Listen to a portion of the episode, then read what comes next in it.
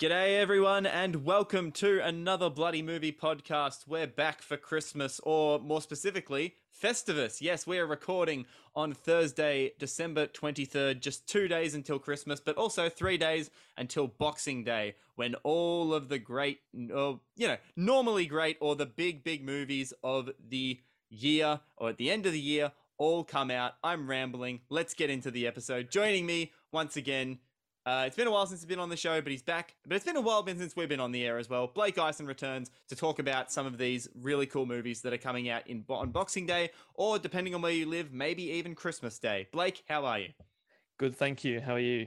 Good, good. Um, good. Imagine that just ditching your family on Christmas Day to go see some of these movies. I couldn't imagine anything better. I know. I, know. I say this ironically, guys. Okay.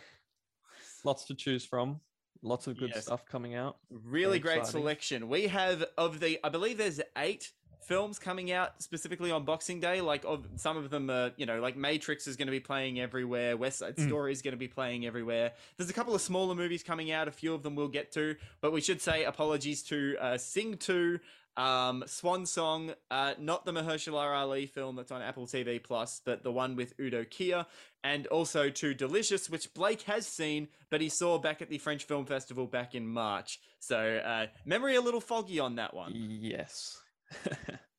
But I imagine that's very much your typical French Film Festival fare.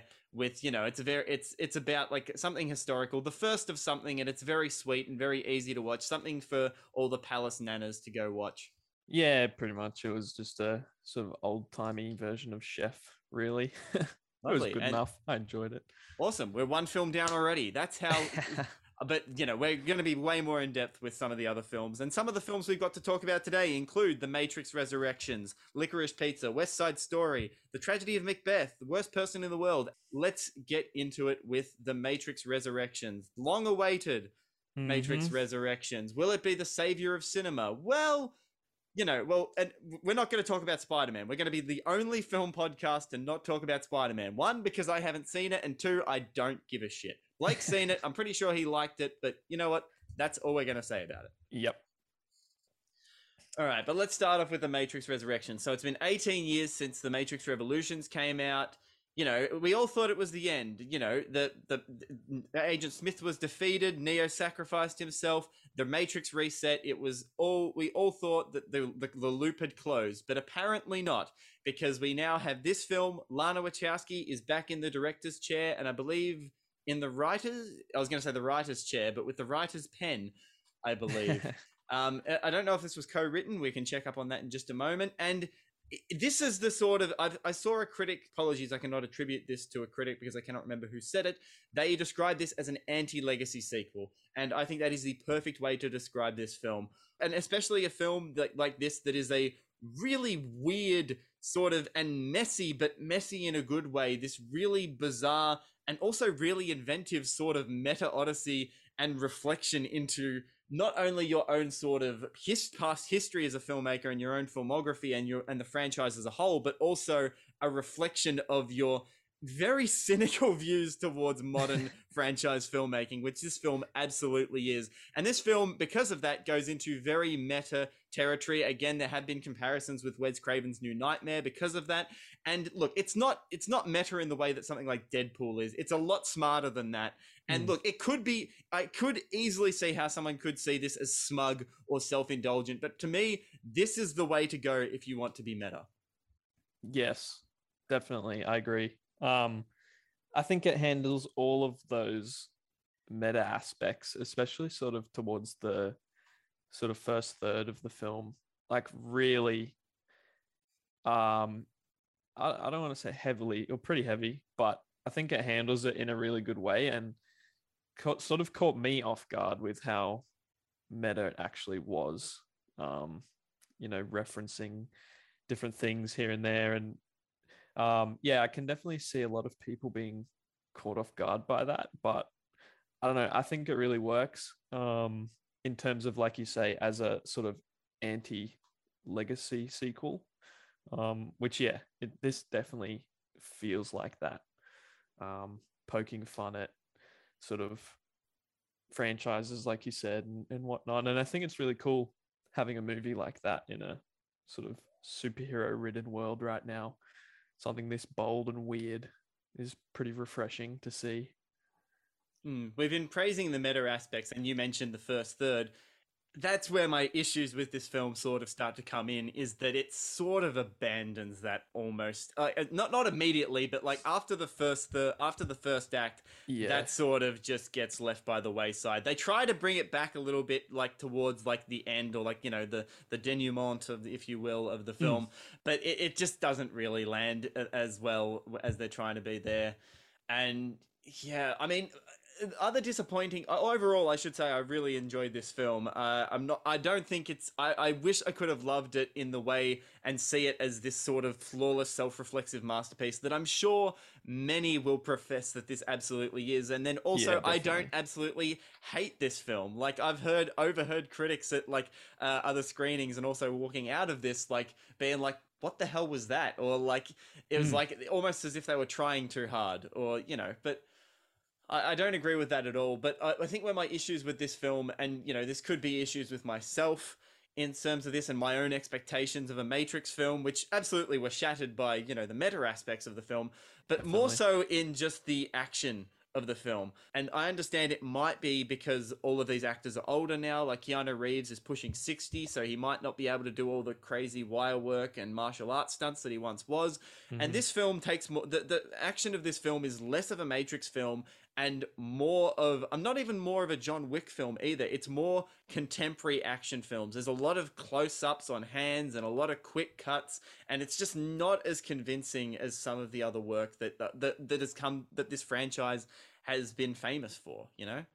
Yeah, definitely. I think it um I think I, I agree. I, I think it definitely misses out on those more sort of, you know, kung fu wide wire work, slow mo sort of um action set pieces and and sort of goes more for that, like you say, that contemporary close up sort of quick cut um action that we've become all too familiar with with sort of modern day action movies. Um but I, I think some of the some of the sequences action sequences uh, were were handled pretty well um i Hmm. thought i th- thought the train sequence especially was was a standout for me anyway um and yeah especially like they all have this well the whole movie sort of has this comedy sort of aspect running through it that i think caught me off guard i wasn't expecting that um especially in comparison to the previous three movies Yeah. but if I don't know, I thought it was a pretty welcome addition. It sort of gave it this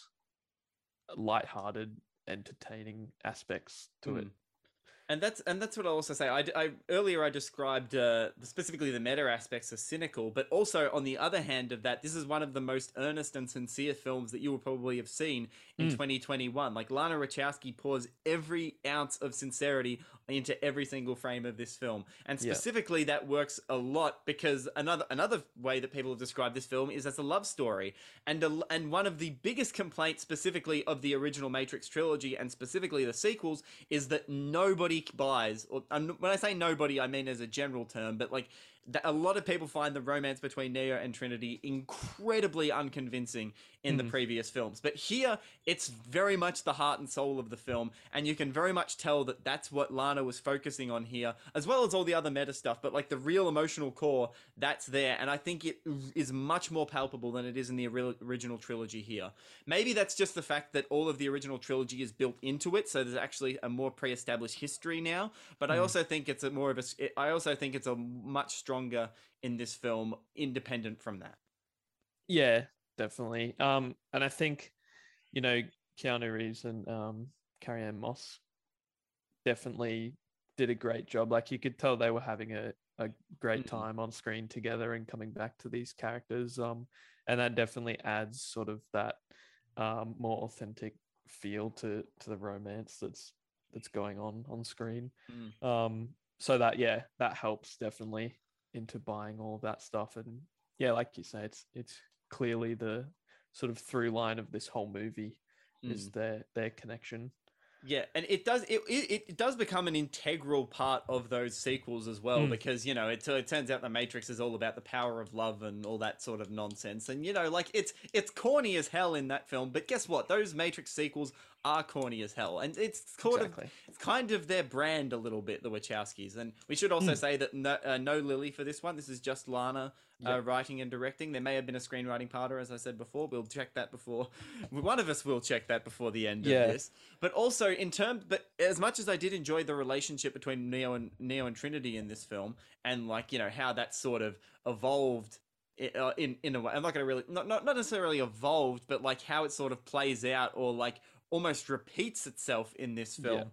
Unfortunately, that also leaves to the wayside someone else that was also very much sidelined for a lot of the the sequels, which is Morpheus. I think mm-hmm. Morpheus, like his character, his sort of re recharacterization in this film is absolutely fascinating. I, I think I think we can talk about that because it's the opening scene of the film. But basically, in this film, Morpheus, in this new regenerated or this new reset version of the Matrix, Agent Smith, uh, Yahya Abdul Mateen first comes in, and he's Agent Smith. Yeah. And then, uh, just just after a big sort of action sequence, uh, he finds Jess Henwick, who plays the character of Bugs, who is the who has the white rabbit tattoo, and at one point in the film says, "What's up, Doc?" Because you know it's a it's a Warner Brothers property. You have to stick Warner Brothers shit in the movie somehow. Yep. Um. Oh, uh, but then she, so she gives him the red pill, and then he becomes Morpheus because he hmm. realizes that's sort of his destiny. And you know, that's also the whole thing. That's also a big part of the Matrix is you know uh, fate versus you know it is, is all about fate in a lot of Yeah, ways. You know, choosing your own destiny and- or yeah. following your own path. But in that, and that's a really fascinating way. So in this thing, Morpheus is a program in this, and I thought Hmm. that's fascinating. D- Look into this more, and then it's sort of sidelined, and Yeah. you know he's just sort of takes a back seat for the rest of the film, and then only really shows up. He only after about like the after about like the hour mark, he only then shows up with the weird new technology that they introduced for programs to interact with the real real world, which is they can enter the real world via floating ball bearings that sort of morph into their face. Yeah. Yeah, I was definitely um on the same page. I was definitely um a little bit disappointed with with the sidelining of Morpheus. Not to say he's not, Mm. you know, integral to the movie and not to say he's not sort of a, a key character, but I definitely would have seen or like to have seen more from him and especially um Yahya Abdul Mateen the second. He you know, he felt if he felt really cool as this new Yeah, sort of Morpheus in those opening. And and he's making it his own too. He's not Mm. just trying to he's not just trying to evoke Laurence Fishburne's performance. No. He's really trying to make it his own thing. yeah. Yeah, so I think that was um a little bit Mm.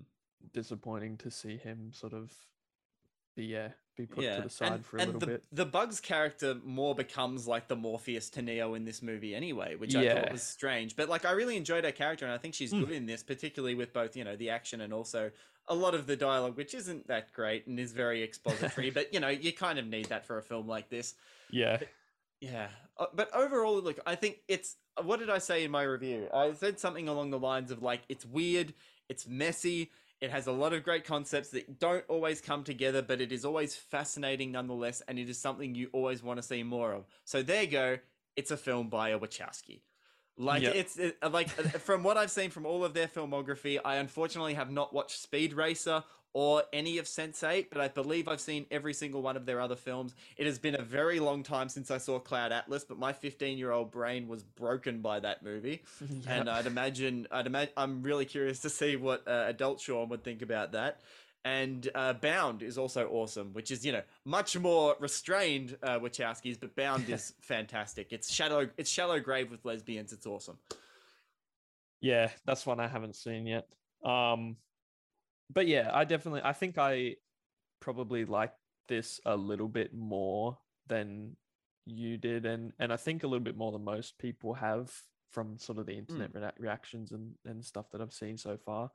Um, I don't think that it's the best of the Matrix sequels, but I don't know. I think there's something really admirable in especially from a studio, you know, big budget film to do something this bold and, and outlandish compared Like, to it- the blockbusters we're It- getting it's today. it's almost like uh, it- it's almost like uh, I guess you could in one way like you know I still think this film despite like how weird it is, uh, whether this film's going to be successful or not, who the hell knows? Like Spider Man has got a stranglehold on the box office right now, and Yep. I don't know if I don't know if this film is going to be.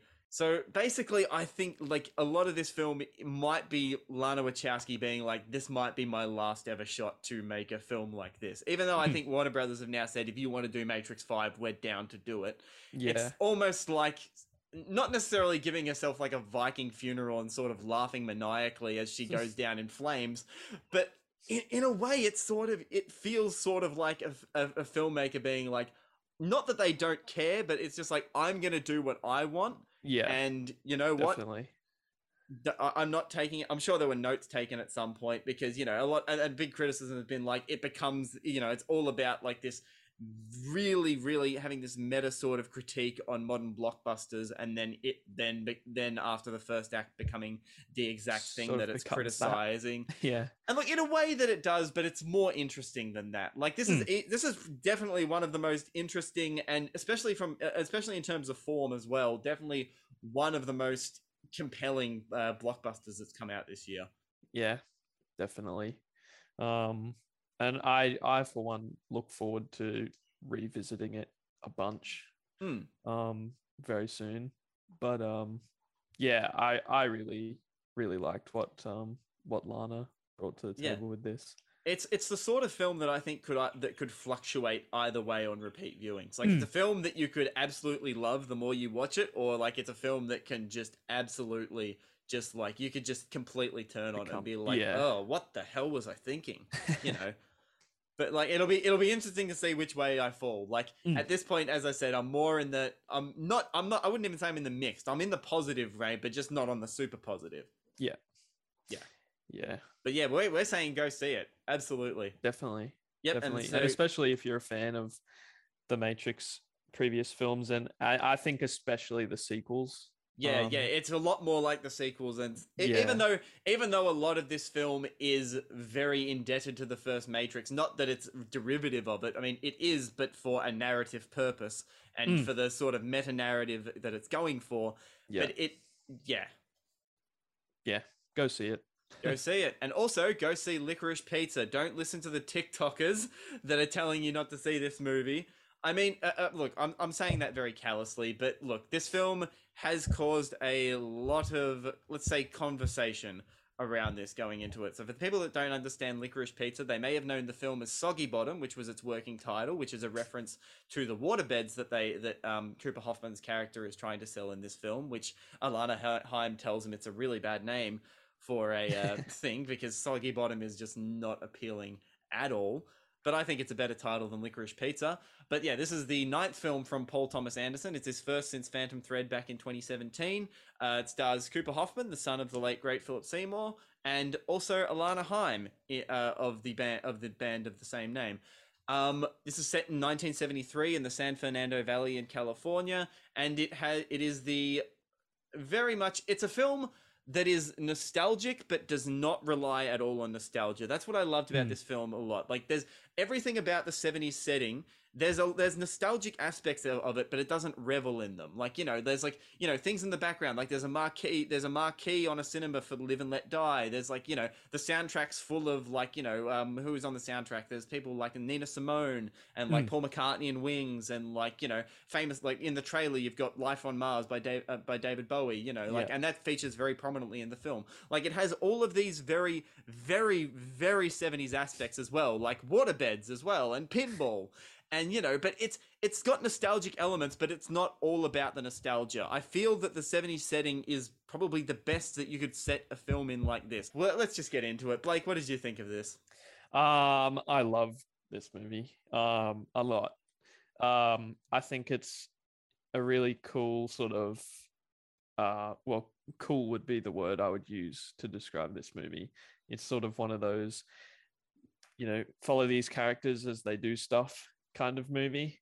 Um, and I think that Paul Thomas Anderson once again is just extremely talented behind the camera. Um, directing and writing and um yeah i think this is one of the more at least from what i've seen from his filmography i think this is uh, one of the more just just entertaining films. Um, Yeah. from him. You know, it's, it's pretty lighthearted. It's filled with you know plenty of comedy and and um, an engaging love story at the at the heart of it all. But yeah, I think all up, it's just a very entertaining entertaining movie of of watching these two people and, and their group of friends run amok in California in the Yeah. seventies. It's very, very much a, a hangout film. It's sort of like an updated, like uh, there's a lot of people have drawn comparisons to, you know, like a hangout film of to the ilk of like Once Upon a Time in Hollywood, but then Mm. also like George Lucas's American Graffiti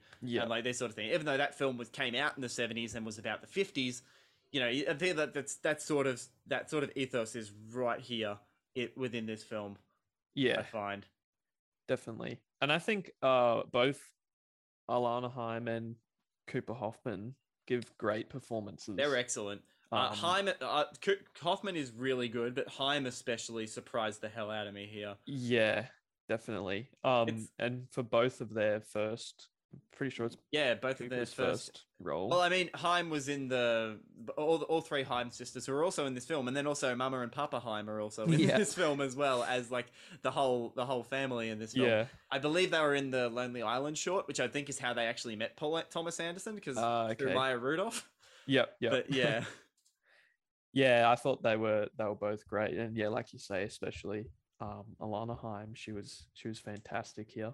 Yeah, this is just this is just a film that you can just get absolutely lost in. Like you Mhm. know, it's, it's a sort of film like when you finish watching it, you're like, and this film does end. I, I feel kind of rather abruptly, and like so, Yeah. so does the Matrix Resurrections as well. That ends really abruptly too. Mhm. Um, but this one specifically, it's it the way that it's it's it's structured. It's incredibly episodic. It's very. It just feels like you're watching, and not in a bad way. When you say something's episodic, as in it's like this feels like you know like four episodes of like the Licorice Pizza miniseries sort of stitched together. and while it does, I don't think that's a criticism at all. Like I like the the sort of free flowing nature of this film, particularly with Cooper Hoffman, who's like who is this kid that's like sort of because his character is someone that is very sporadic and also like that sort of does things on impulse. Yes. and you know sort of like not necessarily falls into fads or falls into gimmicks but just is sort of like a, a real-time hustler in a lot of ways. So it's like he's sort of like oh i'm a kid actor. Like you know i'm gonna be doing this now. It's like oh no. What's next? Oh waterbeds. I'm gonna become a waterbed salesman. Let's do Yeah. that now. I'm gonna buy a waterbed off leo dicaprio's dad for whatever reason out from this thing and then i'm gonna become a waterbed salesman. Oh that's not working? Uh what do i do next? Uh pinball. Pinball's legal again. I'm gonna open a pinball parlor. And it's just all these other things. And it's like, oh, wait, we're going to deliver a waterbed to Jon Peters. We're going to spend 20 minutes in that sequence where we get to see a very unhinged Bradley Cooper. And wow, I don't think I've seen him like this. Unfortunately, we don't get a real life figure, Jon Peters, who was, uh, for people that saw the uh, Superman Lives documentary, uh, is the guy that uh, who demanded the giant spider be put in the Nicolas Cage Tim Burton Superman movie, and that didn't happen. So they ended up putting it in Wild Wild West. But this guy was basically just like uh, someone who got into the industry because he was Barbra Streisand's hairdresser, and then subsequently Barbra Streisand's boyfriend. And then she just kept making him producer on all of her projects, and then he sort of rose up through the ranks and became like a big shot Hollywood producer for a while. And yeah, Yeah. and Bradley Cooper just plays him as like an unhinged, um, narcissistic maniac in this film. pretty much. Um, And like Jon I Peters think- is still alive too, so it's it's fascinating that like they. I wonder if they got his blessing to to present him in such a way. Yeah, I'm not sure. But um touching on that, I think that entire sequence is my favorite sort of sequence of this film is is the Yeah. whole lead up with with Bradley Cooper's character and then leading into what happens after they meet and and that Yeah, entire like an moment action sequence. I wasn't Yeah. expecting an action sequence and a car, and I guess we can say a car chase? chase. Question mark. Yeah, Or yeah, it's it's and it's really well done Mm. too. Definitely definitely um and i think that uh, in in that moment so for for a movie that is filled with you know 1970s music and and um constantly playing different songs that you f- might be or Hmm. might not be familiar with um that moment especially i think you know is filled with a lot of silence and Yeah, it just really amps the tension of that that one moment, but um, Yeah, it's not Yeah. overbearing with the music at all. no, And it, it, doesn't become a jukebox musical Yeah, it's or not anything Cruella. like that. It's, it's I know I know your I know I know your beloved Cruella is a is a sacred cow for you, but like the it's it's the the the, the needle drops. I kind of hate that saying, but here in this film they aren't as egregious and they aren't as you know they don't take you out of the movie as much. No, they just feel like all. it just feels like it's adding more to the texture of this of the time period that they're set that they're setting this in. Yeah, definitely. And in terms of that, Um, I think we. Oh, sorry, I'll let you finish what you were saying there. No, I was just going to say right down to to um what you were saying before we started recording the podcast as well in terms of the uh stethoscope headphones and Yeah, all, it's just all of it. everything doing is just set in the 70s the like it's water just beds, the yeah, pinball, all of it. Just like it just uh the ga- and specifically in LA, like the gas shortage as well, yep and all that sort of stuff. I think Mm. there's even re- there's even references. To, is there references to Nixon as well? I believe even or Um, the there's yeah, references to sure. Vietnam or like you know veterans coming back from Vietnam and things like that. It just all adds to this texture. It's not vi- It's vital to the film, but the film doesn't excuse itself to be like, here's this moment of this music. It's just sort of interwoven into the whole narrative, and I think that's that's the way to do nostalgia. This film does it well. But also in terms of that, I think we got to talk about the the elephant in the room with this film, which a lot of people are saying the age gap between Cooper Hoffman and Alana Haim in this film. So yes, Alana Yeah. Haim's character is 25 and Cooper Hoffman's character is 15 in this film. In the film, it sort of starts out as flirting a little bit, like sort of like just playful flirting in this Yeah. film. Uh, But then for the rest of the film, it's sort of like they they're more friends for most of the film, and it's sort of like. Uh, like, uh, like, say, like it's a teenage boy with a crush on his babysitter. Like that's what it felt like for a majority of the movie. It then evolves into something more than that, which I can understand would make people uncomfortable. But here, and why I think this film sort of works, critic friend of mine and hopeful future guest of this podcast, Daniel Lemon, put this perfectly. So I'm not going to I'm not going to cre- credit myself for saying this because he said it and it's worked perfectly. Because for the entire film, you're watching Alana Haim's character and they're like, why the hell is she hanging out with this kid? She's like, but then you realize uh, Cooper Hoffman's character um, was it Greg? No, Uh, Gary. Gary, Gary. Yep. And and she's Alana. alana Yes, Mhm. and she keeps her own name. That would have made things very easy on set, I imagine. And and all of her sisters as well are their own names as well. They've just got a separate last name.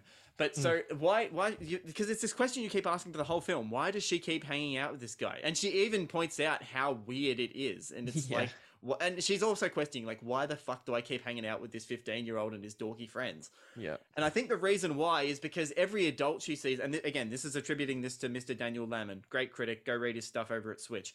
He was saying that it's because she, all the adults around her are acting like children, and sh- and that Gary is the only person in her life that shows any real integrity or maturity around her. Mm. And I think that's what she sees in him, not romantically, but like that's why she keeps sticking around. Yeah, definitely. Um, I think that's something that I w- sort of glanced over during the movie, but now you say that, I definitely can can get that.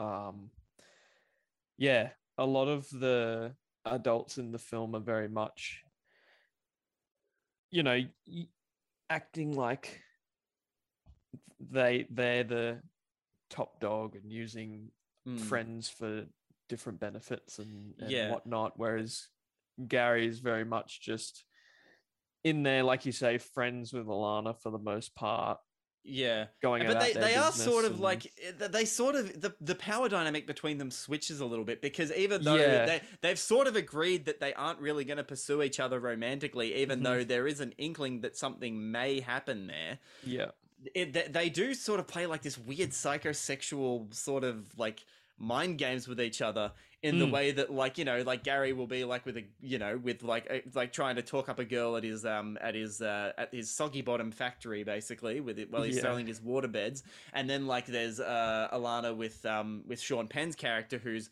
Jack Holden who's clearly meant to be William Holden you know Yeah. this this sort of you know very much this you know aged Hollywood star that you know likes to riding his motorbike everywhere and might be a little bit nuts Mhm. you know and then uh, then you've got you know also the kid from Booksmart as well early on who's like a fellow child actor but you know much much closer to um, Alana Haim's age which you know it's all about sort of making each other jealous but like you know they're always at arm's length like you know at arm's length from each Yeah. other at this film but you know it sort of comes closer, and I guess that's where maybe you'll have problems with the film in that. I, and not say, I'm not saying that the film justifies it in any way, but I don't know. It's it's it's tricky to talk about Yeah. in terms I, of that. I think it handles it well. Um, Mm. and definitely, I guess, uh, showcases. I, I feel like it does showcase sort of some of the issues with, Yeah, yeah, it know, absolutely does. and- yeah, like you say, with with um Alana's character, subsequently named Alana, having those conversations with her sisters and her friends, saying, you know, why am I hanging Yeah. out with this fifteen year old guy and and his friends all the time? Um, so yeah, I don't think it. Um, I think it handles it really well.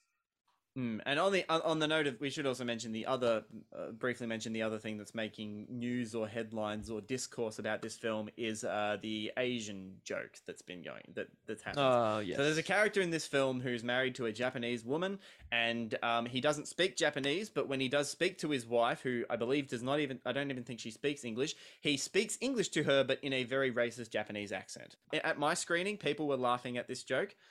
I, I wasn't. I think the joke here is, you know, it's setting up the time. I don't necess- I don't agree with the joke, and I don't think the joke is offensive necessarily. I think the joke here is that this guy is, it, it- it's at the joke is at this guy's expense Is that yeah? is that this guy is pathetic and is Mhm. also an incredibly racist person. And look, and a lot of people, and I guess I think people are laughing at that. I don't think people are laughing at the racist impression itself. Yeah. I think I think that's. I, and look, some some people may be, and I don't think that's the intended way. And I can see how people would think that's offensive. I didn't Mhm. see it that way, but I can totally understand why people would see that as offensive. yeah. Yeah, I'm in. I'm in the. It, it is also just not really a great joke. It's also just not really a great joke either. No, I mean it didn't really need to be there at all. Mm. Um, I don't think, but yeah, I definitely, like you say, it it's definitely a joke at this character's expense and Yeah. laughing at It, him. it is also very degrading towards this Japanese woman as well, but like know, yeah, yeah. Um, but yeah, I think it's definitely sort of not one that's that's using, um, or, or yeah, having the racism aspect of it be be the joke. I don't think it's yeah, it's no, I don't think it is either. I think it's it's more it's more at the expense of this character, but I I can definitely see why some people and you know it we can't tell what they're laughing at with that. no, like you know this person could be a huge racist and could be laughing at this incredibly racist impression. hmm Yeah, it's a tough one, but Yeah. thankfully it's only sort of what one. Yeah, they they do bring it back. they Yeah, they bring- they, yeah. they do bring it back, which was odd, but yeah um. It's not necessarily a massive part of the film No, but it's just it's the one that's just been making. I'm not getting. I don't even think it's been really making headline. It's just there's been a lot of chatter about it online, and I just thought Yeah. it's worth addressing. mm-hmm. yep um but yeah overall i think Hmm. licorice pizza is pretty great Yeah, I, I, I think in the last few minutes we've sort of given you reasons why like you might hate it or like might not like it, but honestly, this is very much a yeah, it's a hangout film in a lot of ways. It's definitely like Paul Thomas Anderson, at least from what I've seen, a lot of his films are very dark and like very. They they have a very uh, uh, like almost like a tinge of tragedy to almost all of them that I've seen, but they're Yeah. also you know, are also euphoric in a lot of ways. And this film, I think, is quite euphoric. And like out of the films that I've seen, I think the closest one you can compare this to is Boogie Nights. Yep. In terms of that way, because I think it Hmm. also, I believe Boogie Nights is also in seventies, but you know that's set around the porn, you know, around the porn district. This one, the porn district, the porn industry, sorry, and this one is set more, you know, just in general, the va- the valley, as the valley say yeah it, it's going to be interesting to see how this film fares in terms of uh, Oscar consideration because Yeah. I can see this controversy between the and how it presents the characters like in terms of getting it getting screenplay I can see maybe a few people voting against that. yeah I think Alana Haim should be the front runner for best actress because she's just incredible in this film. yeah i agree she's she's fantastic and i hope she keeps at acting in the future Yeah, because she's Um, great at it. Yeah. in in more things yeah i'd love to see more from her um yeah i guess it's, i guess i'm a bit biased being a massive fan of Haim the band but Mm. yeah her performance is great Yeah, so yeah, I over as, as we've said, overall, I really like the film as well. It's it's got its it, I was gonna say it's got its issues, but that's more like discourse issues, and you know they're, they're mainly from people that haven't seen the film. And look, I can understand if that concept does make you uncomfortable or not maybe wanting to see this film. I totally get that, but yeah, just like go go see the film and see if you, and see for yourself for if you are able to if you're able to. Yeah, so this one comes out on Boxing Day. It's been released through Universal Pictures. Yeah. Um, yeah, I think I think it's I think it's pretty good. Um, I in terms of Paul Thomas Anderson's overall rankings, uh, Punch Drunk Love is still absolutely my favorite. I think that is almost as close to perfect as a film can get. Um, but yeah, I like this one quite a bit, and uh, there's still a number of them that I haven't seen. So this would probably be it's probably lower in the rankings in terms of the films that I've seen from him. But that's still to say, like this man has a remarkable output in terms of quality. Yeah, definitely. Um, I think this is only the fourth Paul Thomas Anderson film I've seen, but um, yeah, it's still definitely a fantastic movie. I think. Mm, so make sure you go see that out on Boxing Day, as is the film you're going to talk about, which I've completely forgotten what it is. Oh yes, West, West Side, West, Story. West Side Story, another film which the whole world has seemingly forgotten about, looking at those box office numbers in the Um, US. Yeah. so, what is your history with the original stage production and Um, and 60s film as well, the Robert Wise film? Yeah. So I guess growing up, I sort of I've never seen the actual um stage show or, or any recordings of the stage show or anything like that. I've only ever seen um the original film. Um but I've yeah, sort of watched it a lot as a kid. Um when I was younger. Didn't watch it for years, revisited it a couple of years ago when this project sort of got announced and um, realized just how great that original film is. Um, so then obviously, yeah, flash forward to today and and we've got Steven Spielberg having his crack at a musical, which is I think pretty exciting in its own right, It absolutely. is. regardless of its um, Yeah, look, his, recent output has been spotty at best, but you Hmm. know, it's it's still Spielberg. He's always gonna he's always gonna try his hardest, or you know, even when Spielberg's supposedly asleep at the wheel, he's still gonna try. Yeah, definitely. Um, and I think that this film of his, from in especially in comparison to a lot of his recent stuff, is one of his better, um, better movies that he's done. Um, from a technical aspect, first of all, this movie is amazing. Like Spielberg's direction and the way he sets up shots and framing and and all of that stuff is just incredible. Yes. Um, Janusz Kaminski is back doing the cinematography, right? yes, that's I don't right. think I, I I could be wrong here. I believe they've been like not separated, but you know, I don't think he's worked on one of his films for a while. I could be completely wrong with that though. I'm looking that up. but um so yeah i think that's definitely where this movie shines the most um i enjoyed it a lot. Um i think it it adds a lot of interesting um sort of changes to quite a few of the musical numbers and and things like that where you know in the in the original um film it, it might be a song sort of entirely taking place on a rooftop for more of that um, sort of um, production feel, sort of like a more stage play feel. Uh, whereas this has a lot more movement and things like that, and musical numbers will move from from location to location, and for instance, might start in a in a room and and end up out in the street, and you know, a Hmm. big big flash mob dance sequence and, and things like that. Um, so yeah, I definitely really loved it in that aspect. Um, but yeah, I think that it's a tough one to sort of say outshines the original. Um, and I think it's a tough one to sort of say that I would be pressed to revisit it all that much um, in the future.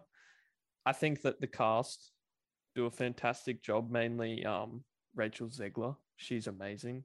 Um, her singing talent is phenomenal. Um, and it, just as an actress, she does a great job.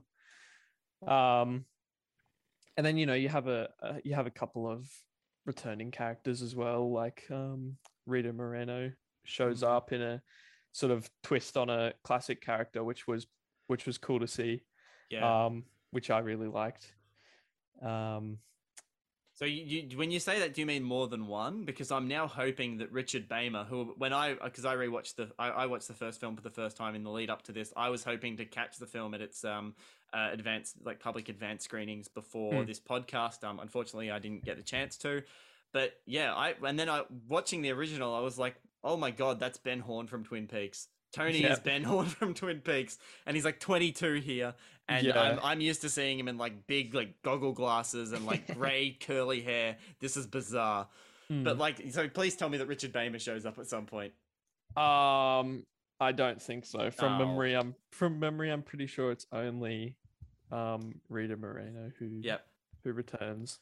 J- just on that, yeah, I was I, I was completely uh, blanking because Janusz Kaminski last worked with Spielberg on Ready Player One. So there you Oh go. yeah, But it's it's good hearing what you said about like because that's when I watched the original film. I'm really I'm, I realized like it's all very like very much stagey. Like it doesn't really Yeah. use medium. Like all of the and what I mean by that is that the the sequences, not that the the movements or anything are static. It's just that they all sort of stay in the same spot. Like they don't actually they don't actually change locations during the things. They just Yeah. sort of are. All, they're all sort of just like standing around or the, not they're not standing around they're obviously dancing but you know they're not moving like they're not going over they're all staying on the same like bit of pavement or like at the same rooftop and things like that you know. Yeah. Um, and I But- definitely think that that's sort of my main takeaway from from this this version of the film, and and definitely my favorite um aspect is what Spielberg did with it visually and and um and yeah, just subtle changes that that sort of make it stand Mm. out on its own and and not just a shot for shot remake, which I don't think Spielberg would have ever done. But no um yeah and i think all the music's great you know everyone everyone has um great singing voices and and all the um arrangements are, are still amazing and if you know this music it's amazing it's great to hear on the big screen i've specifically heard that the um when when they get to i feel pretty that one is that sequence in particular is fantastic. that fantastic sequence is amazing yes that and um america is Yeah. is another sequence Well, I that think- I really love I believe America is like from what I America was the only song that I knew from West Side Story going into watching the original for the first time. So yeah yeah Um, so it's great that they've you know kept that they've made that you know and it's a very much probably the most like outwardly political song in the entire uh mhm.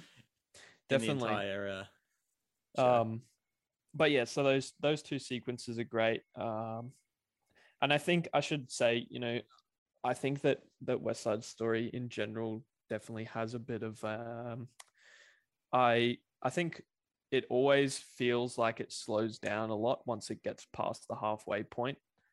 Um and that never goes away at least for me uh and i sort of felt that in this movie as well but uh i guess that's just a case of of the film staying true to its source and um Mm. yeah in that aspect but i don't know as far as remakes go i was i was pretty happy with with what spielberg did and um i will definitely watch it again um mainly for the sort of well you need to it needs to recoup side. it it needs to recoup its box office. You need to go see it as many times as you can. Yeah that's true.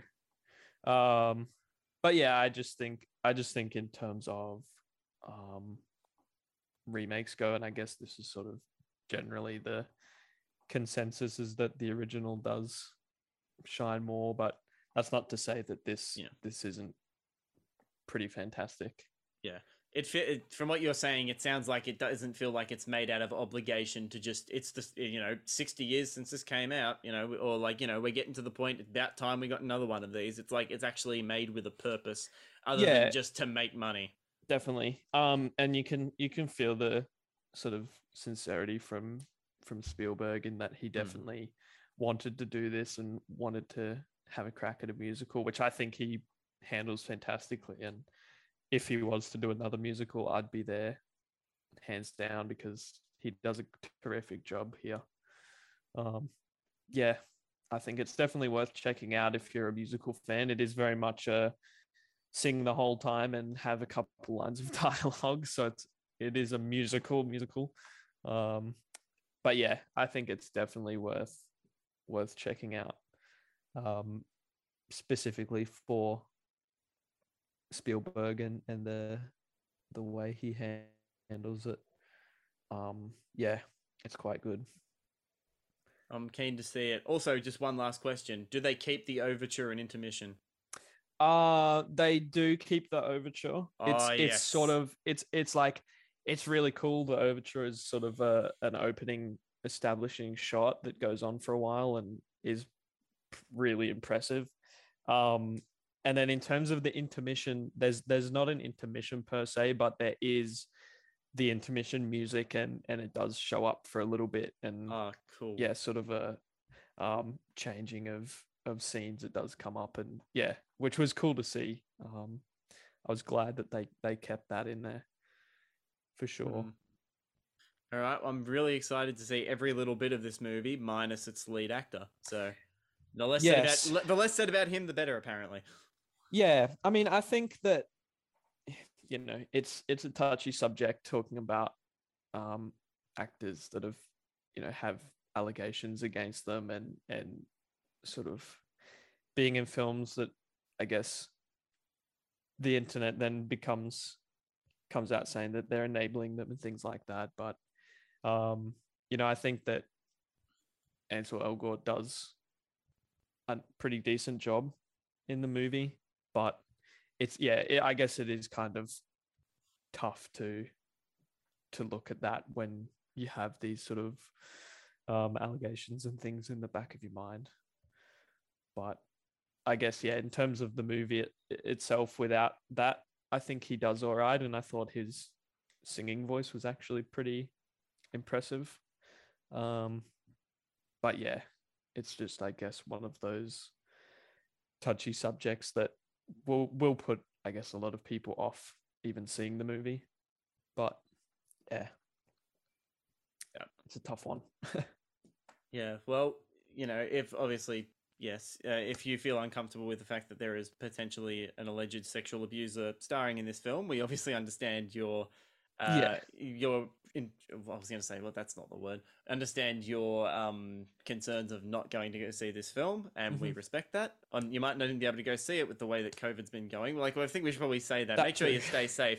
Make sure you stay safe, and if you only go to the cinema if you're vaccinated, obviously, and you're wearing a mask, you know, follow Yep. the rules, guys. Follow the rules, and Yep. stay safe. Stay safe. Um, but he- here's one in a few weeks where if if whatever reason we do go into another lockdown and you know everything it turns to shit again, uh, we've got the tragedy of Macbeth by I was going to say the Coen brothers, but this is just Joel Coen. I believe Ethan Coen has sort of retired or sort of just been like, I'm not making movies anymore. Joel, you're on your own. See ya. yeah, I'm not sure, but this is one I'm very excited Or, to see. or he's just taking a, a leave of absence from filmmaking. But at the, anyway, so this is just Joel Coen doing this one. It is the story of Macbeth, you know, the classic 17th century um, uh, Shakespearean tragedy about the, the King of Scotland or the man who would become the King of Scotland via betrayal and uh, avarice and greed and uh, basically, uh, you know, it's you all know Macbeth. You all read it. And you all did it in high school. You all had to sit around in a circle and put on a paper crown and pretend to be King Duncan and you know get killed by a floating dagger or whatever. um, so yeah, what this film? So yeah, it there's narratively there's not much here. There's not not that there's not much here. You know, it's one of the most famous stories in the world, but it's just like it's a very very direct adaptation. Everyone's it's the full on Shakespearean dialogue. To my knowledge, there isn't any change in the dialogue, even though someone does still call someone cuz instead of cousin, and I imagine I'm hoping that's in the original in the original, but you know, that's there. So basically, so we've got this film. It's it's it's another adaptation of Macbeth. Macbeth is pretty much the only Shakespeare play that I have any sort of familiarity or any affection with. Um, I've seen a number of adaptations of it. As I said, I've, I studied the play in high school, as I'm sure many people did. I watched the Roman Polanski version from the 70s. I've watched the Justin Kurzel version from about five years, five or six years ago. I also watched, as part of the school that I did, I also watched the um, uh, when Ian McKellen and uh, Judi Dench did it at the, I believe, the National Theatre Company in London, or whenever they whenever they did it in, on stage in London, I think in the seventies, and it was shot as a like a TV special for British television. So I got to watch I got to watch that for school as well, and also the best Macbeth adaptation, which is Akira Kurosawa's Throne of Blood, which is just a masterpiece. Mhm. Um, by a, a man who made many masterpieces. But so essentially what i'm saying here is you're not making macbeth to reinvent the wheel narratively. What you're doing is to do this as a sort of formal exercise. And that's what joel coen does in spades a lot here. And so what this film does specifically and and what it changes and how it makes it distinct from every other adaptation of macbeth is very much the look of it and I mean, there wa- there is an adaptation that there, there's been what 26 adaptations to the screen of Macbeth, both television and film, since 1908. So Jeez. you know, there's been a lot, but like this one, in terms of modernly, it's taken a lot of German expressionist, uh, taken a lot of uh, inspiration from the German expressionist Carl Theodor Dreyer, and you know, a, you know, it, it's all in the four by three or Academy ratio, one of the two. One slightly bigger, I believe it's four by three. It's in black and white, and it just it has all of this gothic surrealist imagery from it. And you know aesthetically it's beautiful. You know bruno delbonnel is a terrific t- dp and he was uh, clearly just like absolutely frothing at the opportunity to do something like this. And like every frame of this is just like absolutely exquisite. It's also a lot dirtier than a lot like, uh, maybe it's just the black and white and like the you know it's a, it's, an actual period macbeth and like you know it's all shot on a soundstage which also sort of helps to like the sort of the whole theatricality of it all and like Mhm. try making it more like sort of a theater to screen which I get is the intention and is sort of my issue, a, a little bit of an issue, which I'll get to in just a moment. So, with its actual period setting, and also it could just be on top of the black and white, like a lot of other Macbeth adaptations I've seen are very, or maybe not, maybe with the Justin Kurzel one as well, it's all very lavish and very uh, opulent as well. Here, Mhm. everything doesn't look that, here, everything's a lot dirtier and it's a lot less polished and like it's grimy. And I think it does a really good, it's really good at really getting under your skin especially with how the three witches are portrayed in this in this film, which I don't really want to give too much away, but you've probably seen it in the trailer. They're all played by the one actress, and they're Yeah. almost sort of personalities of this one person, and and then you know like it's seen as she's then seen as three people in either reflections or in hallucinations and it's outstanding. Like it, it is a great way to adapt it to, to sort of change that up and do it like that. Also the is this a dagger i see before me? The way that that is done in this film where it's like uh the the door the handle on a door is in a sort of straight sort of pole shape that's like sort of slightly rounded a little bit and from a distance uh, Denzel Washington's Macbeth sees that as a dag- as a shining dagger, and I thought hmm. that was pretty great too. Everything uh-huh. else is very very much straightforward, and like it's all it's very much just like a form like a it's, it's very much a showcase for form and also for acting as well. Denzel Washington, man, I, I'm just not used to hearing, and everyone, to my knowledge as well, everybody in this film keeps their natural accents. So you've got Americans and Brits in mm-hmm. Scotland for whatever reason, and you know, and you've got you've got Denzel Washington as the King of Scotland in this movie. So figure that out. Yeah. And but basically, and it uh, and maybe it's just me because I'm not used to hearing Shakespearean dialogue come out of an American's mouth. But like, but both with Frances McDormand and um and Washington, like Washington in this film, he makes an excellent Macbeth because he has he's able to be both incredibly stoic. He's incredibly stoic in like the first half of this film, where Mhm. he's like he's not sure if he really wants King, and then you've got you know Lady Macbeth whispering in his ear, and you know that's the witches and all that sort of stuff, which was really egging him on to kill to kill the king, and then Mm. you know eventually he does and he becomes king. And then when the madness starts to seep in, you get you basically get the best of both worlds with Denzel Washington. You get the really stoic, really intense, you know, the intensity that he brings to so many roles, and then you Yeah. also get his really maniacal out not that not maniacal, they're just, you know, these really really sharp outbursts that he's had, this really, you know, that really reflects the madness that he's sort of diving into as like you know everything starts to turn to shit for Macbeth and like everyone turns against him you know, it's he's he's excellent. Frances McDormand, on the other hand, should be awesome, like because that's someone who should be amazing as Lady Macbeth. And Yeah. unfortunately, for whatever reason, I don't buy her at all. Specifically, like you know, her really big monologues where, like, you know, she should be the perfect Lady Macbeth. Because she has this sort of she has this real darkness to her in a lot of the performances she brings but she can also play like incredibly vulnerable and like a really damaged person which you're like that should be perfect for lady macbeth. For whatever reason it doesn't quite work here. Maybe it's just i don't know if she's overdoing it. I don't know if it's just the fact that it's like she doesn't uh, it, I don't know what the problem is, but yeah, she like uh, like Denzel Washington unfortunately is acting circles around her in this movie. Yeah, right. That's interesting to hear. Because, yeah, I would have expected her to be perfect for this role. Mm. But But yeah, but one Yeah. person that did surprise me though is Corey Hawkins playing Macduff, who, as if you Mhm. know the play, has like becomes a major player right towards the end of the film. And you know, I've seen him in some stuff. I've seen him in like you know recently in In the Heights and uh, BlacKkKlansman as well. Like you know, he had a small smaller role in BlacKkKlansman, and I think he's a good actor. But here it was like you know, he he really exceeded what he really exceeded like my expectations of him in this film. I think he's really really great in this film. I, I didn't even know he was in the film Um, until I saw no, him on had no screen, and I was and I was blown away by I was not blown away, but I was like I was really impressed by his performance here. yeah, that's good to hear. Yeah, I had no idea that that he was in um in this movie. Hmm. Um but yeah, I'm definitely I'm really looking forward to checking this out.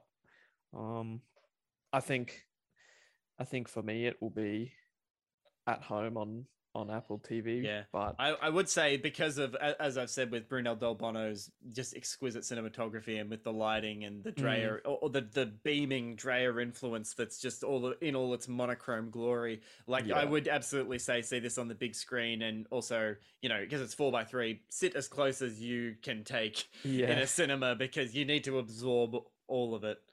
Uh, but yeah, but if you can't make it to a cinema from Boxing Day or Christmas Day, depending on when your local cinemas are opening, this will be streaming on Apple TV Plus from January 14th. And look, I don't think, uh, as much as I would say, like, definitely try to go see this in a cinema, this would still, if you've got a really good, like, home theater system, this would still work really well. Hmm. Yeah.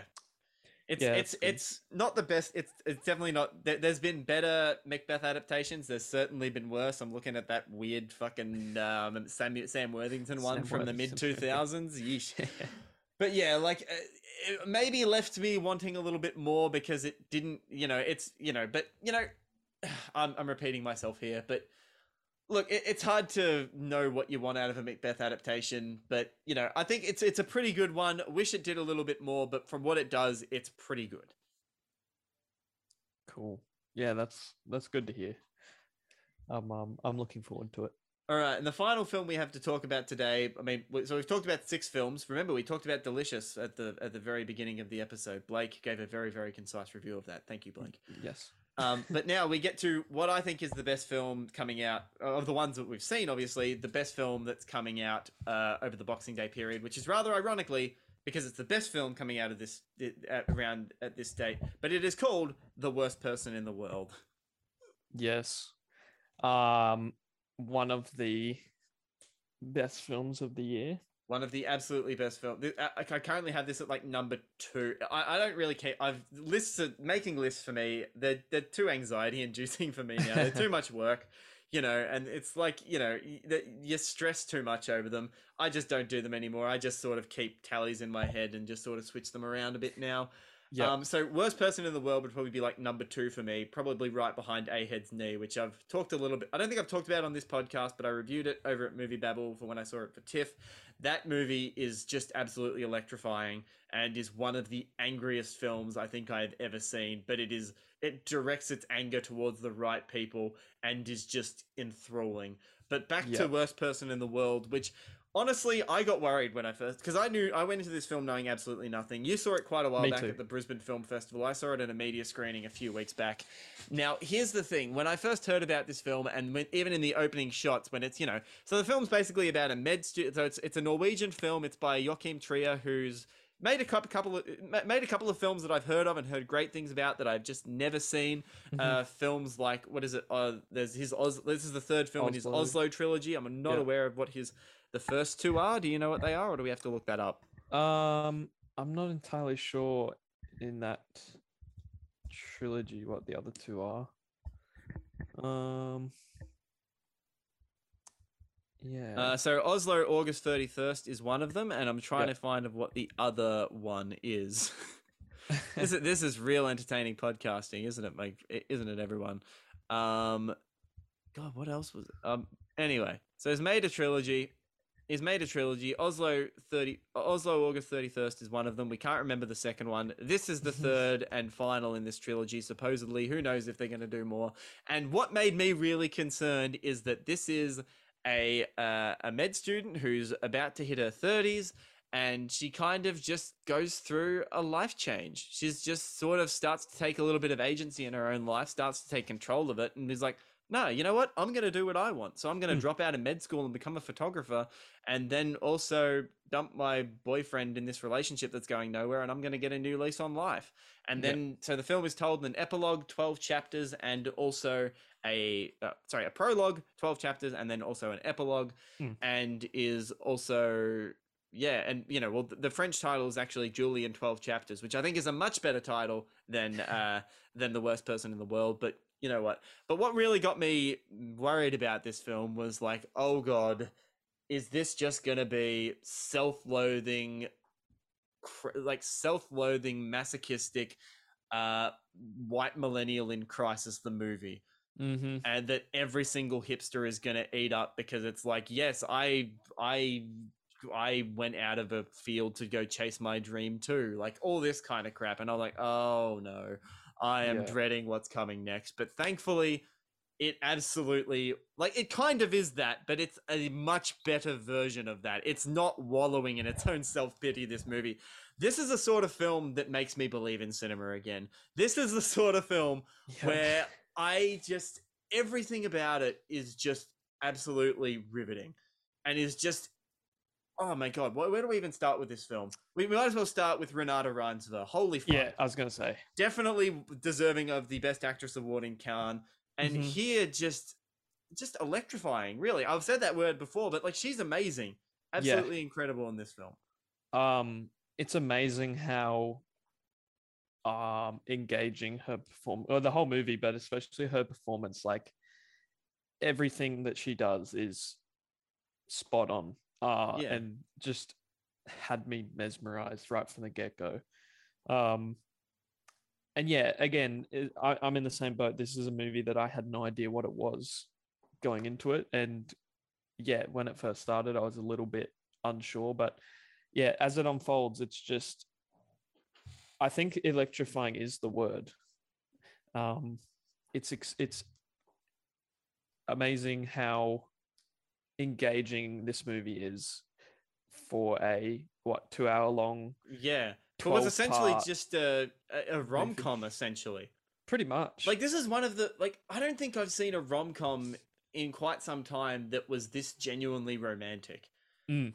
And I think and watching like because I didn't also see the trailer before going into this film and watching the trailer it focuses on like one main aspect of this film which is the fact that she does on one of her partners which she she gets together with a couple of guys one of them played by Anders Danielsen Lie who I'd previously seen in a French zombie film which I wasn't a huge fan of called The Night Eats the World which is where it's basically him locked up in an apartment during the zombie apocalypse. It wasn't that great, but he was good in it, and he's also he really surprised me in this film. Like, because I thought, like, you know, this character could have easily just fallen into a cliche douchebag boyfriend that you know doesn't really care, Care, that yeah. much. You know, it might have been it might have a guy that looks better from a distance, or like you know, is uh, the idea of him is a lot better than who he actually is because he's also Yeah. like this really because his character is also like this edge lord cartoonist that like is Yeah. just the like he's the worst person in the world, not Julie, not Renata Reinsve. She's you know she's not that bad.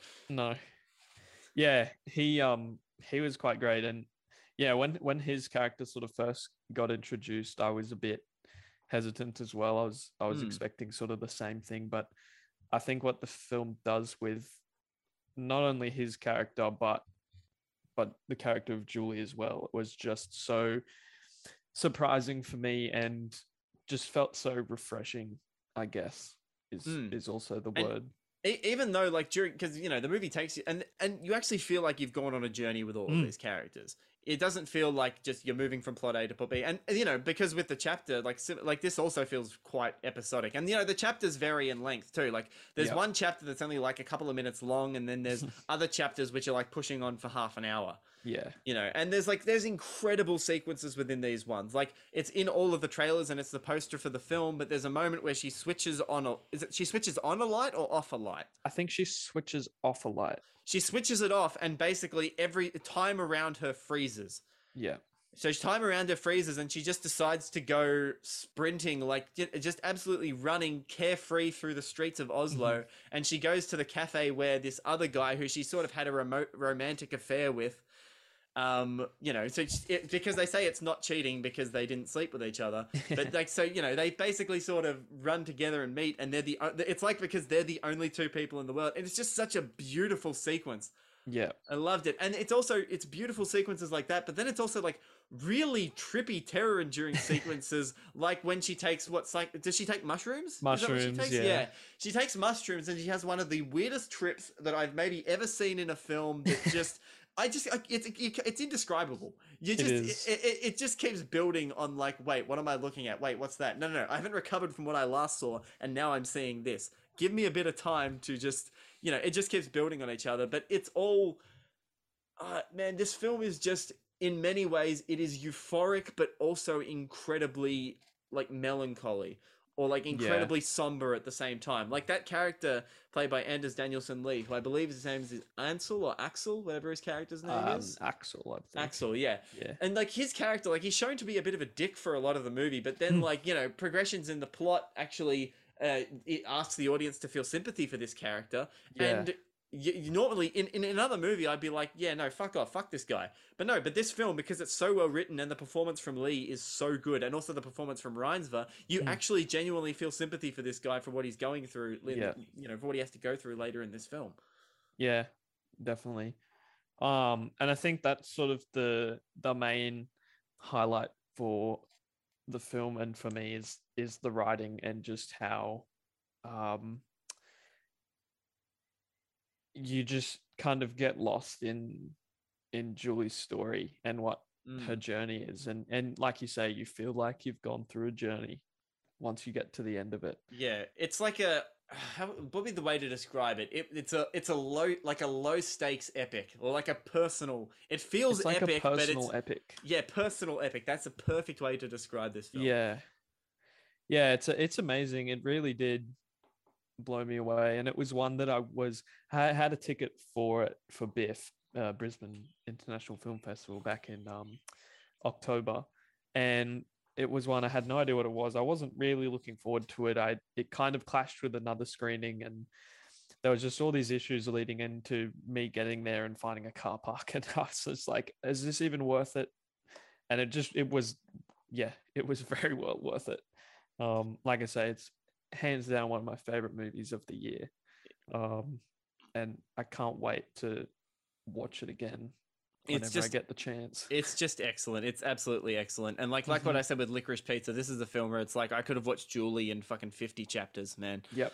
Like this character is just so compelling, and it's like it's yeah, she's just and and you know like uh, R- Reinsve herself is just has such a magnetic screen presence as well. Mhm. Like maybe it's just her look as well, because yes, she is incredibly attractive. She kind of looks like M- Dakota Johnson mixed with Alicia Vikander. That's Yeah. like the, the the best way I can describe how she looks. But yeah, it's just and her smile, it, her smile just radiates such warmth and Warmth. life, and Yeah. just oh, she's she's incredible in this film. And yeah, like she she carries off, you know, both but as I said, both the really euphoric moments of absolute joy and the really Mhm. somber moments that come, and they and and the tonal shift when it goes to there, and hope and I think the chapter um structure with the chapters helps with this case is that it, you don't Yeah. feel like there's any whiplash when it when it really makes those big tonal changes. Not at all. It um everything feels so genuine and um authentic that yeah, I never once felt like there was any form of tonal whiplash at all. Whether that's going from a comedic sequence to a very, you know, dramatic sequence, or whether that's going from romance to to comedy. Yeah, it just Mm. all works so well together. Yeah, it's just it's the perfect mix of funny, heartfelt, genuinely romantic, Mhm. and just an absolute joyous cinematic ex- uh, expression of cinema. It's you know, it's as I said, this film made me believe in cinema again, but it's Yeah. also made me incredibly cynical in the fact that Hollywood stay the fuck away from this movie. I can see I can see Hollywood remaking this film and it being absolute terrible. Yeah, A- absolute possible. terrible. I know English well. I'm podcast. me podcast. I know. I know how to speak. Why? Why the hell did I choose a podcast? My God, I can barely speak. Anyway, continue, Blake. Just uh, avoid my existential crisis, which may also be relevant because you know we haven't. We're talking about a film of a character that does go through an existential crisis. it's true. Um, but yeah, I mean, I, I agree. I can also see Hollywood wanting to have a crack at remaking this. Um, but I don't think that they should because it's pretty. I think it's impossible to to recapture what this film Yeah. sort of brings. Um, and I really hope that it gets more than just a foreign film nod. Yeah, if it could sneak into But- screenplay, that would be awesome. would be awesome. If amazing. if if Tre- if if, Reinsve could sneak into actress, which I, I I don't think it's going to happen, that would be awesome. Yeah. If even Trier could sneak into director, I think that would be awesome as Mhm. well. Or even a, a- yeah, original screenplay as well. Just oh. Oh, by the way, Reprise I think was the name of that other in the uh in the Oslo trilogy from uh, Joachim yes. Trier. But uh, but I haven't seen a film from his of his, and it make I'm really curious to Uh, see me some of his other films. I remember when Thelma came out, there was massive buzz about that film. Um, Mm. Louder Than Bombs, which is his English language and American film, not so much. But like all of his other films, I've heard you know really really great things about. Yep. And like, Yeah. if, if this is what you know, if this is like the top tier, like I'm I'm willing to accept anything below this because this is this is incredible. Yeah, the I think the first thing I did after I got out of the the screening was Google him and his filmography and start Mm. going, all right, I need to watch these movies. And I also want to see Renata Reinsve and everything now. I don't know. I don't know if she's gonna. I don't know if people are gonna pick her up in Hollywood. Like I, I bought stock in Joanna Kulig thinking that she'd absolutely skyrocket after Cold War. I, uh, yeah, I'm still waiting to see from that. All I got was the Eddie, and uh, I want I want a refund. To be honest. Yeah. But no, Joanna, please put. I don't. Maybe she's just happier in Poland, and maybe well, Renata Reinsve almost quit acting.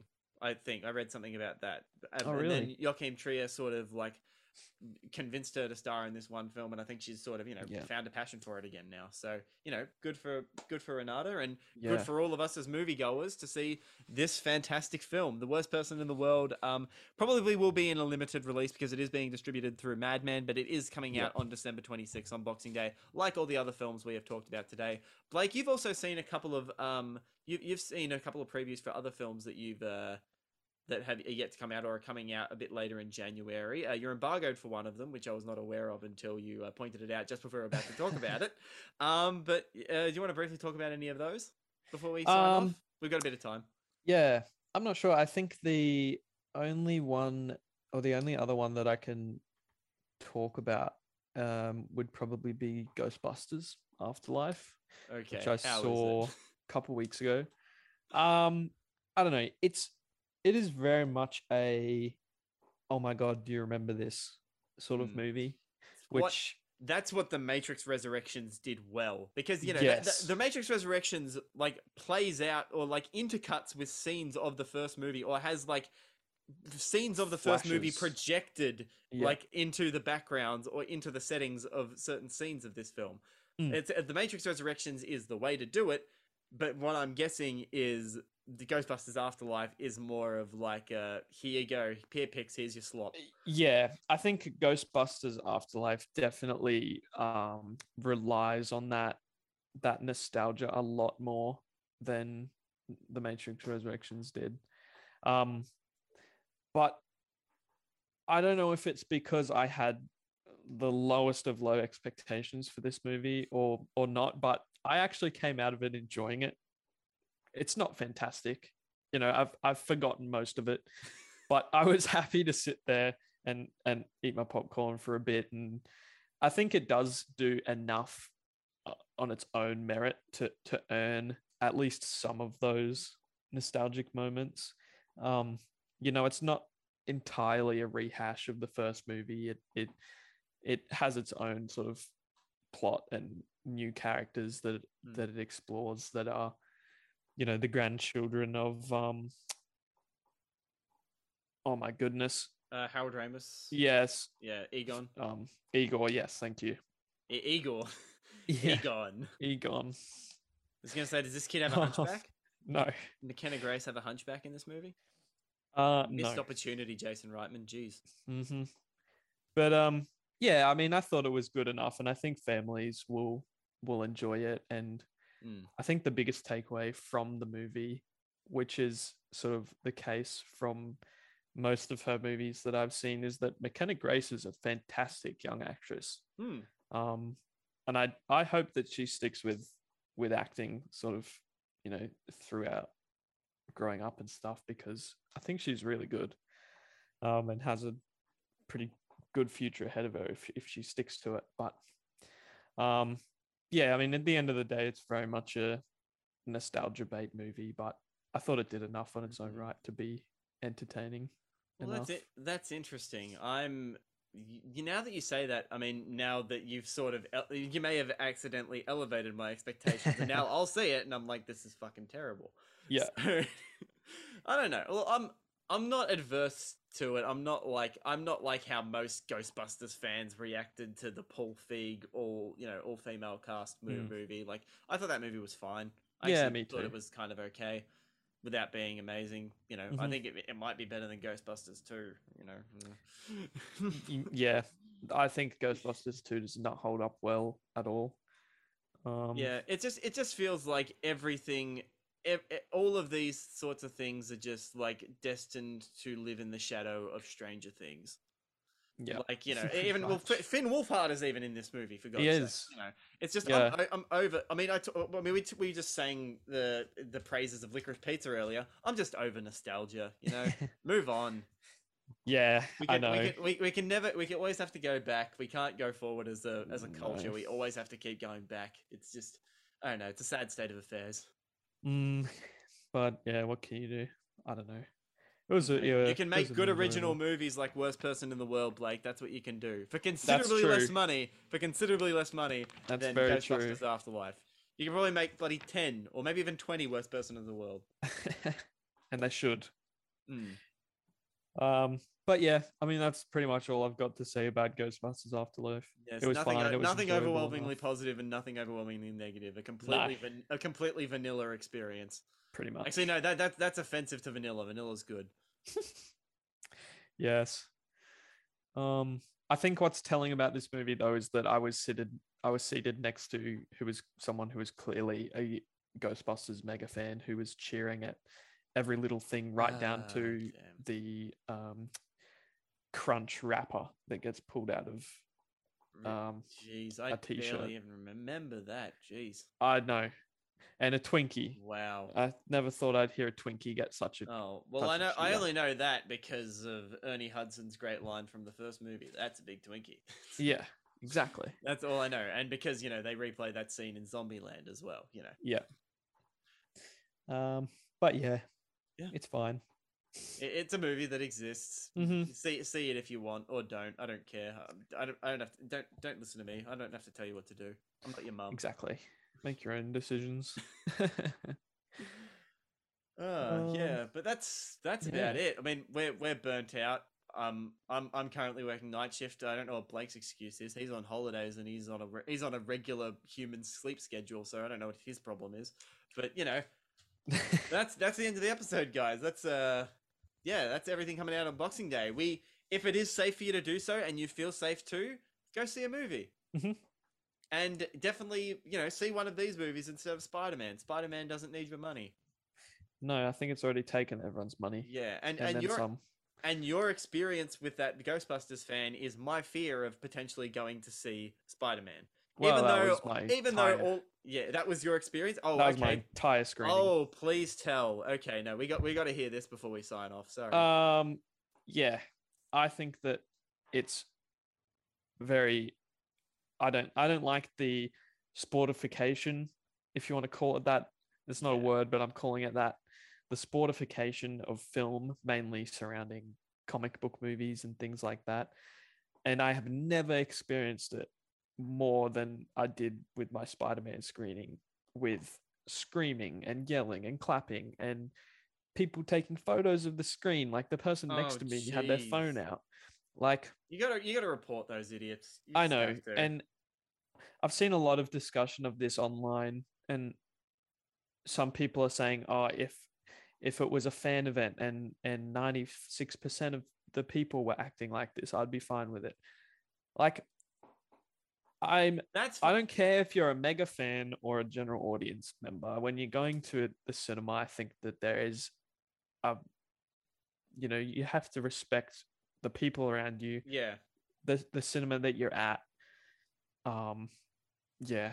Thankfully, there was no popcorn throwing or anything like that. I've Yeah, seen oh photos God, online of just awful. completely trashed cinemas, which is disgusting to look at and just appalling behavior. But yeah, it was uh, annoying, very annoying. Yeah, I think I think this speaks larger to the you know not only the cinema going culture and what people want to see in cinema these days, but Mhm. also I think more of a fact of like cinema going and specifically cinema etiquette and how streaming has sort of ruined people's Ruined that. perception of viewing habits basically Yeah. because you know and especially over the pandemic it's just you know it's just expanded and it's just become it's just become almost involuntary now for them they don't Yeah. realize they don't respect the cinema space. They don't respect the people around them. They're still No. acting as if they're in their own home. So they, Mhm. they're talking.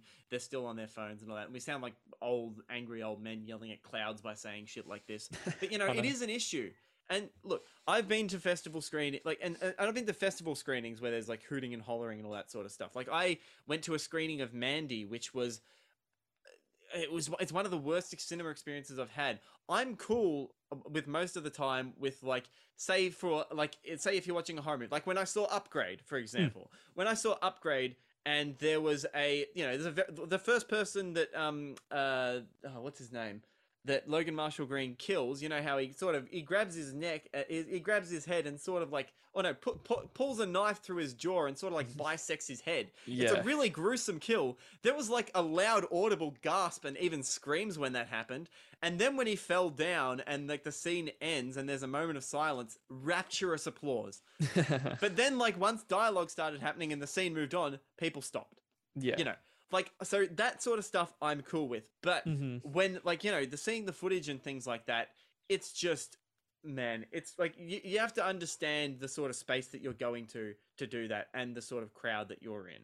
exactly and i think that um you know these movies like with the marvel movies like spider-man uh no way home avengers endgame like these movies have been coined events you know massive events that that everything's been Mm. building towards etc and i think that marvel um you know marketing their movies around footage of people in avengers endgame screaming and not hearing a single word i think that that does not help It's sickening. the the, the cause at all It's encouraging it, if anything. exactly um and you It's know like, like, you're weird if you're not doing this. i'm not saying i'm not saying don't get excited like No. i i got excited Yeah, you can um, get throughout the excited. movie, Yeah, here's the thing. you, You, don't can have to in- clap and scream Yeah, you can look polite. I mean, no. uh, Let me say this: you can enjoy things without being a loud, obnoxious asshole. exactly Okay, and yes, as I said again, respect the cinema space. You know, Mhm. if you want to, I, you know, just know the appropriate time to cheer and know the appropriate length when to do that. yeah Okay. You know, it's like it's like you don't burst into applause in an in the middle of a bloody orchestra playing a set. Like you know, Mm. it, it- like say if you go to an opera, you don't just you wait until the song ends and then you stand and applaud or cheer and do all that sort of stuff. Sort of stuff. So it's just it's just you know, fil- fil- film viewing habits and just cinema etiquette have completely gone out the window, and the pandemic has really only made it worse. Yeah And I'm sure for a lot of people, this is their first time back in a cinema Mm. since probably since the pandemic began. Yeah, and I think I'm probably being a little, a little over dramatic about my screening. Like there, there, there wasn't so much Um, there were only a couple times when the cheering went on for far too long, and I missed a couple of lines of dialogue. But Mm. I mean, for the most part, it was at the moments that the film set up for that Yeah. applause and left gaps for that. But I still think that it was just over the oh my god, yay sort of reaction. It was very much so the screaming and the clapping and the talking and it just was a little bit too much. Yeah, that's what's made opinion. that's what's made me really apprehensive. But like, I still, t- uh, as as of the time of recording, I still have not seen uh, No Way Home, and you know, maybe I won't have that. Uh, I won't have that if I was to go now, because, or maybe I still will, because a lot of people will probably be going for their second and potentially even third or fourth time. These fucking nerds, and you know, and they'll probably will just go back to go hoot and holler at all of these moments, and it's just like Exactly. yeah, th- th- just don't ruin my experience, please. You know, me sitting here, me sitting here silently is not ruining your experience. Mm. So please don't ruin mine. Okay. yeah, it's frustrating. Anyway, on that very um on that very bitter note, uh, we end this episode. Thanks once again, Blake, for joining me here, talking about all of these really really cool movies that are coming out this Christmas and Boxing Day period, and also New Year's Day. We should say Ghostbusters Afterlife if you want to see it from Blake's obviously very rave review of Indifference. Um, yeah, so that film is out on New Year's Day in Australia. I think it's been Yeah. out pretty much everywhere for ages I think now. so, yeah. But you know, it's not a big loss that that got delayed. You know, No. Not at all. and I'm sure all the super um, fans, all the super fans would have gone to the preview screenings that were earlier this month anyway. Mm. So you know. Yeah. But anyway, Blake, thanks for coming on the pod again. Uh, and hopefully, if all goes to plan, I have a plan for what this podcast will be. And if that plan goes through, Blake will be on a lot more often. So Yes. Sounds very exciting. it will be very exciting if we're able to get that. If we can actually finally organize this and make it a real podcast, then it will be very exciting. But where, in the meantime, where can people find you? Um, so I'm mainly on Twitter um, and Letterboxd. Both um, are just at Blake underscore Ison, I S O N. Um, and you can also find some of my reviews at Movie Babble, moviebabble.com. Um, but yeah, Twitter and Twitter and Letterboxd are sort of my main my main uh, places of film chatter. Yeah, cool. Mm. Absolutely awesome. Uh, and I also write for Movie Babble. Who would have thought? Um, so yeah, so you can go to go to moviebabble.com to see work from both Blake, myself, and also the plethora of other great writers that we have at the staff over on Movie Babble. They're always doing really cool work. Yes. Um, yep, so go check them out, moviebabble.com. You can also, you know, follow us here on the podcast as well. So you can like us on Facebook. Uh, you can follow us on Twitter at AB Movie Podcast and also on Instagram at Another Bloody Movie Pod. If you go to those sites and also look at the artwork of this very episode, you can see we have some lovely new artwork. It was about time we got a facelift. So we've Mhm. got some lovely, simplistic, yet very, very striking artwork from the great Tim Bengough. So thank you, Tim, for creating that artwork for me. We go way back, all the way back since uh, the 3SSR days at Swinburne Student Radio, where we did uh, our game show Movie Fury, which was basically a ripoff of Screen Junkies movie fights. And we actually, there is actually an episode of that uh, here on the Another Bloody Movie podcast feed. So if you go way, way back, you can go ahead and listen to um our the old movie fury back from 2017 and hear me and tim and also our other host of that show lockie beasley talk about i don't even remember what we were fighting about i think it was like uh, most underrated dc supervillain or something like that uh, or, or also which fictional world you would like to live in most so we d- we do sort of debates about that sort of stuff. It was a fun it was a fun show. I wish we kind of wish we continued it after sort of we all parted ways after 3SSR, but you know, it was a fun fun doing that. So and Tim is also a really really cool artist. So thanks Tim for the artwork and go follow Tim on his social medias and everything. Make sure to look out for him. That's Tim Bengough. That is Bengough B E N G O U G H.